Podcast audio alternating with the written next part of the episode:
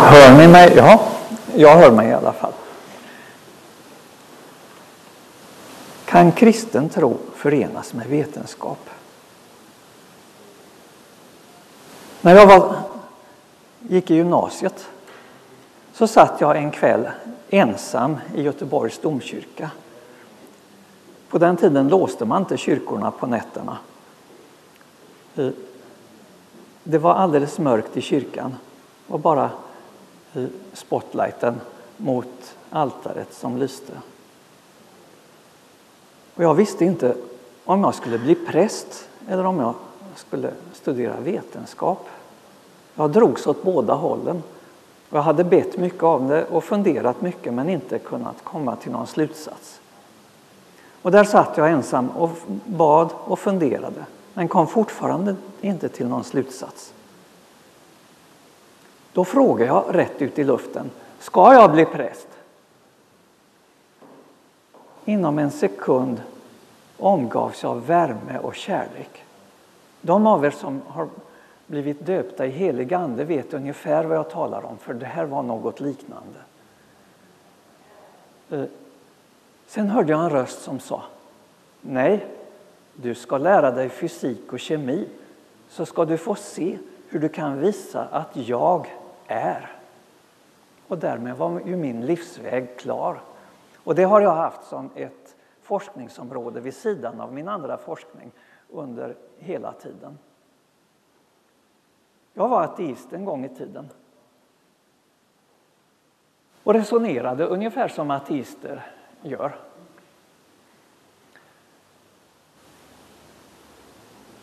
Om universum inte är oändligt, vad finns då utanför? Universum måste vara oändligt. Om tiden har haft en början, vad fanns då före? Alltså måste tiden ha haft en början. Att vara troende kring sekelskiftet 1800 till 1900, de som höll fast vid tron då, det var de verkliga troshjältarna. För att då trodde man att man visste i stort sett allt inom fysik och naturvetenskap. Man uppfattade universum som ett urverk. När det en gång hade kommit igång så fanns det ingenting att ändra. Vår fria vilja är bara en illusion. Vi kan inte bestämma om vi ska göra gott eller ont. Utan det finns inte med i universums egenskaper ända från början. Så Gud kan inte göra något. Om en Gud inte kan göra något, ja då, varför skulle det då finnas en Gud? Det vore ju verkligen en parodi på Gud i så fall. Men det hände saker inom fysiken. Man upptäckte Big Bang. Det var en präst i Belgien som hette Lemaître som upptäckte Big Bang. Och visade att universum har en början, precis som Bibeln säger. Att det inte fanns någon materia före universum, precis som Bibeln säger. Och då föll en av de här punkterna. Det var 1927 som Lemaître publicerade detta. Samma år så var det en konferens som heter Solvay-konferensen med en våldsam diskussion mellan Einstein och Niels Bohr. Och det handlar om kvantfysik. Ja, då gör vi så här. Den högra bilden här. Om man ritar en sån bild så vet alla att man menar en atom. Men om den hade varit riktigt så hade vi inte kunnat finnas. Då hade liv varit omöjligt i universum. I verkligheten så är elektronerna överallt samtidigt. Och det kunde inte Einstein gå med på. Men det har visat sig att det är så. Och tack vare det kan vi finnas.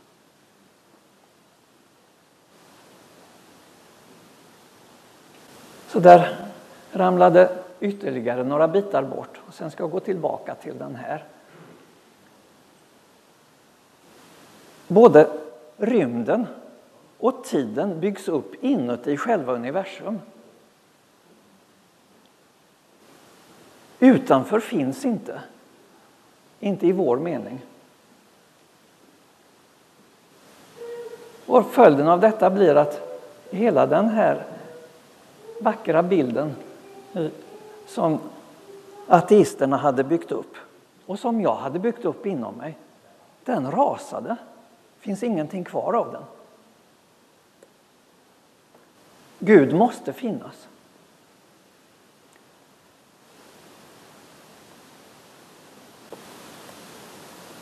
Gud har satt fotspår i universum. Så som Paulus skriver i Romarbrevet.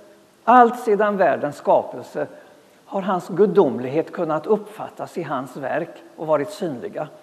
Och det var samma sak som vi hörde ifrån Jobs bok. Och jag ska visa några sådana där fotspår som Gud har lagt in i universum för att visa att han finns. Inuti en atomkärna så finns det två sorters partiklar. De kallas för neutroner och protoner. En neutron är stabil så länge den finns inne i en atomkärna. Hade den inte varit det så skulle liv ha varit omöjligt i universum. När en neutron kommer ut ur atomkärnan och blir en fri partikel så faller den sönder efter ungefär 10 minuter. Hade den varit stabil som fri partikel så hade liv också varit omöjligt i universum. Våran existens hänger på att neutronen balanserar precis på gränsen mellan att vara stabil och falla sönder. Vem har bestämt att den ska balansera just där? Det skulle kunna vara en slump om detta var det enda. Här har jag gjort en lista av de första atomkärnorna som finns. Och de siffrorna som står här, de talar om hur många partiklar varje atomkärna är byggd av. Och då kan ni se att det finns ingen stabil som består av 5 partiklar. Det finns ingen stabil som består av 8 partiklar. Om det hade funnits en stabil partikel med en stabil atomkärna med 8 partiklar, då hade inte vi funnits. Då hade liv varit omöjligt i universum. Tack vare att just den inte finns, så finns vi.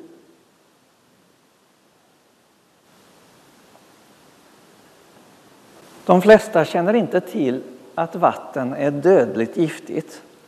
Det är det mest paradoxala ämnet som vi känner. Vatten är ett farligt gift, och det är verkligen sant.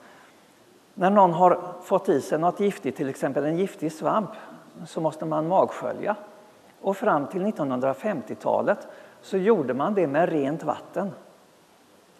Och det var fler som dog av det rena vattnet än av giftet de hade svalt. Rent vatten är dödligt giftigt.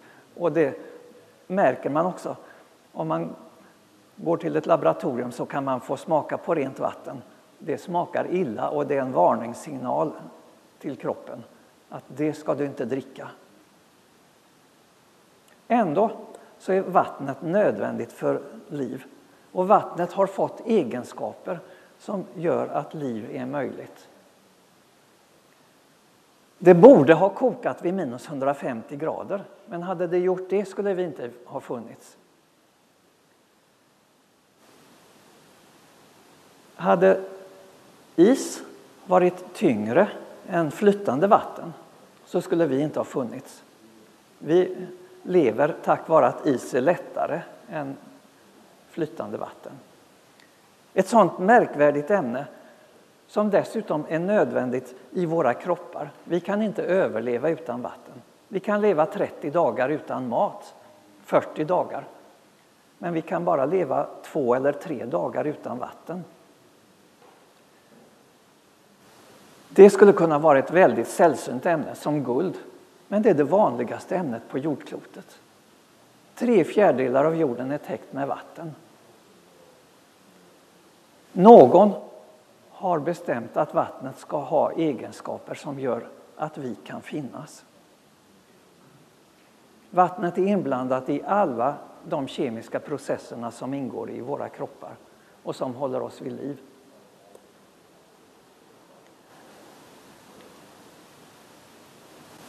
Ute i rymden så kommer det då och då kometer infarande. Gud har satt en vakt för de där kometerna. Den heter Jupiter.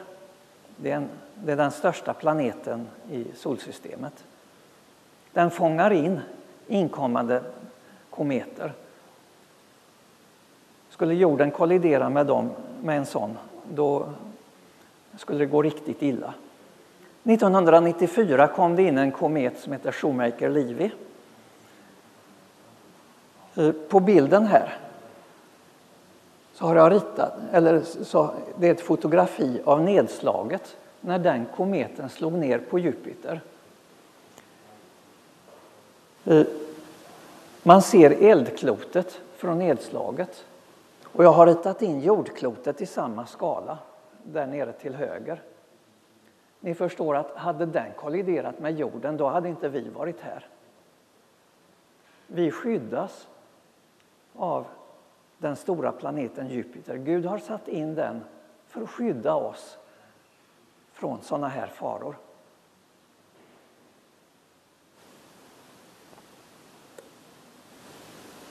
Och nu ska vi gå tillbaka till Bibelns början. På hebreiska så börjar Bibeln så här. Bereshit bara Elohim, et hasamayim va'aret ha'arets. I den här texten som vi hörde så finns den treenige guden. Att fadern skaparen finns där, det är ju väldigt tydligt. Och att anden finns där, det är väldigt tydligt i andra versen. Men även Jesus finns där. Det här ordet, eller den här raden, den består av 7 ord. De 3 första, man läser från höger till vänster. De 3 första handlar om det himmelska. Elohim betyder Gud. De 3 sista handlar om det skapade. Men det ordet som står där i mitten, ordet ett, det översätts aldrig. För det har ingen motsvarighet i de europeiska språken.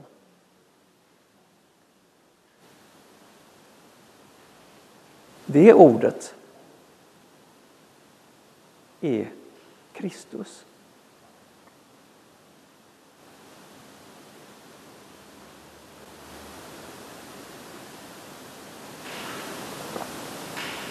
Johannesevangeliet börjar: i begynnelsen var ordet, och ordet var hos Gud. Det här ordet står intill Gud. Det står faktiskt till och med på Guds högra sida, så som Jesus sa att han skulle vara. Och ordet var Gud.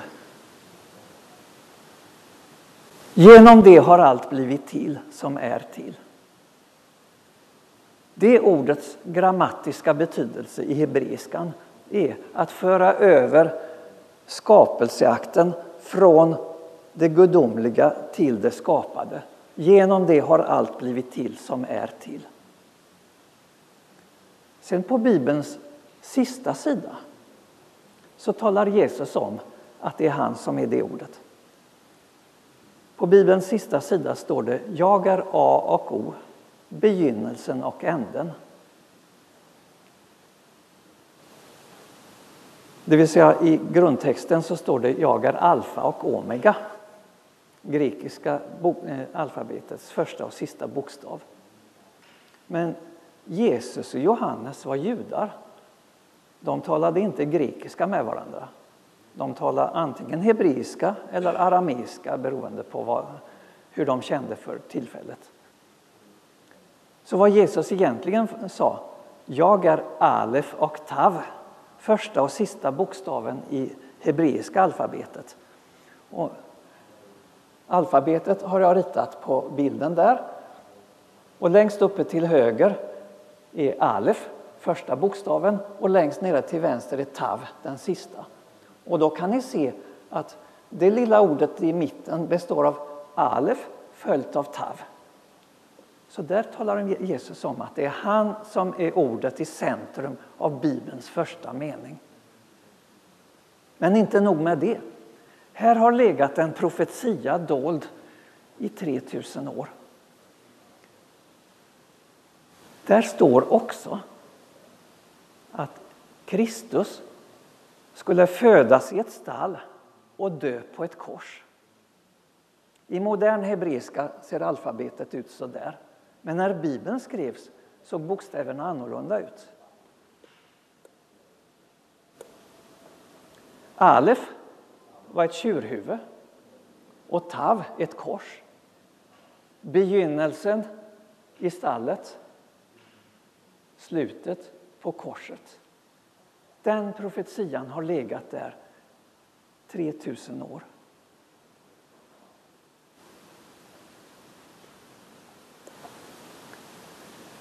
I vers 3 i Bibeln säger Gud: var det ljus, i 1917 års översättning. Och där står: och Gud såg att ljuset var gott.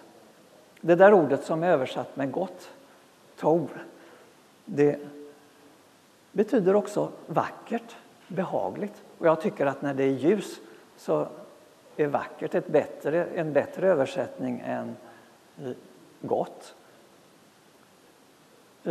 Här har jag ritat hur Gud uppfattade det här ljuset. Hur det här ljuset såg ut från Guds horisont. Lyckligtvis kan jag inte återge glansen. Hade jag kunnat göra det, då skulle våra ögon ha blivit förstörda av att vi tittar en sekund på bilden. Så det är bra att vi inte kan. Men jag tror att man måste hålla med om att det var vackert. Gud såg att ljuset var vackert.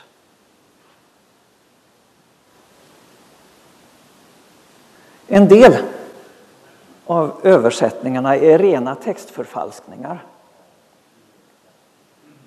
I vers 6 så står: Gud sade, i vattnet ska ett valv bli till. Så står det i Bibel 2000. Det där ordet som är översatt till valv, det betyder inte alls valv. Man har valt ord för att man vill dölja att här finns information som inte kunde ha varit känd när Bibeln skrevs.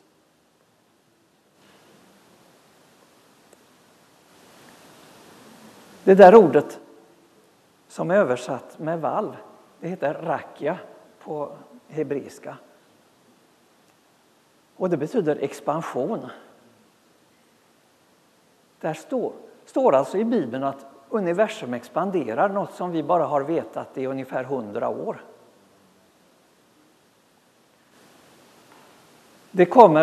Ordet rakia kommer av verbet raka, som betyder sträcka ut, göra större och tunnare, eller hamra ut en plåt och sånt. Precis det som hände med universum när det var nytt.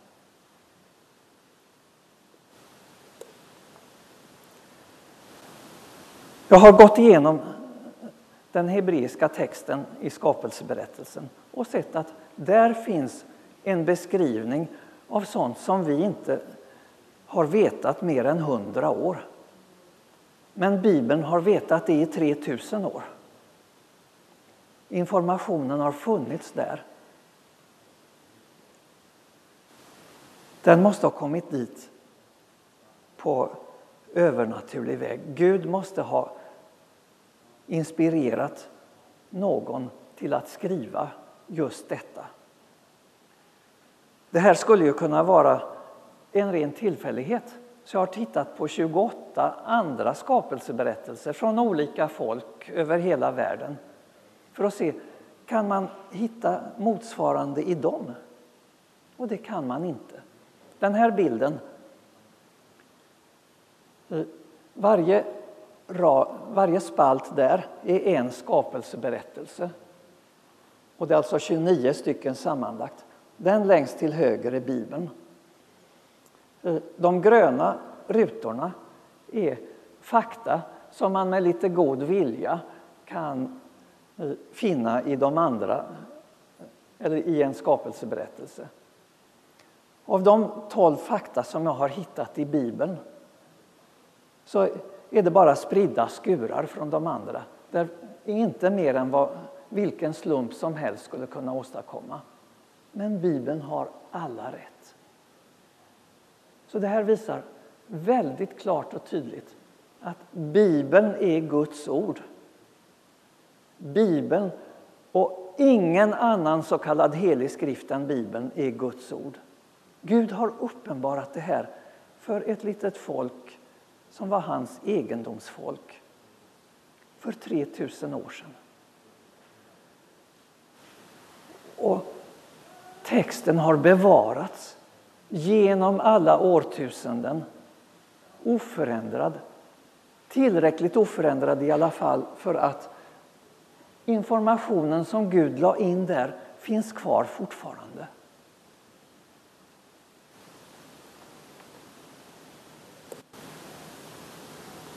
Varför skapade Gud universum? Ja, svaret är chockerande. Det är inte någon sorts hobbyarbete. Och människan är inte någon sorts hobbyarbete. Gud hade ett syfte med universum. Gud har gjort alla naturkonstanter och alla naturlagar sådana att vi ska kunna leva här. Har ni funderat någon gång över varför placerade Gud oss i universum och på jorden? Och inte som han gjorde med när han skapade änglarna, placerade dem direkt i himlen. För det är ju dit vi är på väg. Jag ska inte svara på den frågan nu, men fundera på den. Svaret är chockerande. Men så mycket kan vi säga att det har med kärlek att göra. Gud älskar oss på ett sätt som han inte älskar änglarna. Vi är det värdefullaste Gud har skapat. Du är värdefull. Du är värdefull. Du är värdefull. Vi är alla Guds avbilder.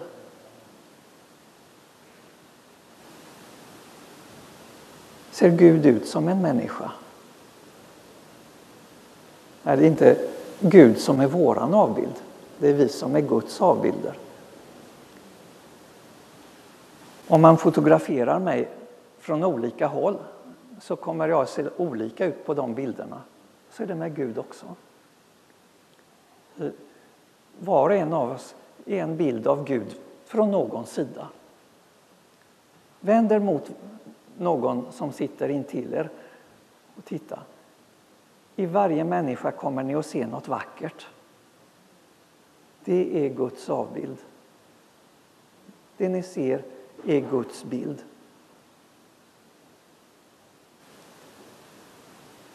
Vi är satta i världen för att älska. Älska Gud över allting. Att älska varandra för att vi är Guds avbilder. Vi är det värdefullaste som finns i universum. Hela universum är skapat för att vi ska finnas. Men det är inte i universum vi hör hemma. Vi hör hemma i något mycket större. Något mycket mera fantastiskt.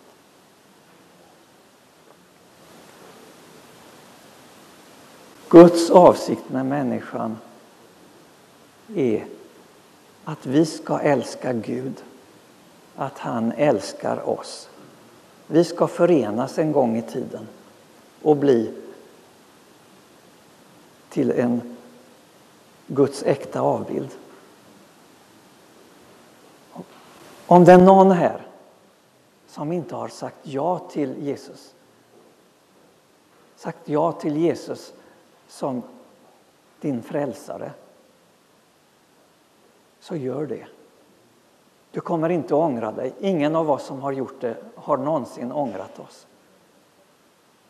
Det fyller oss med en glädje och ett hopp som aldrig kan dö.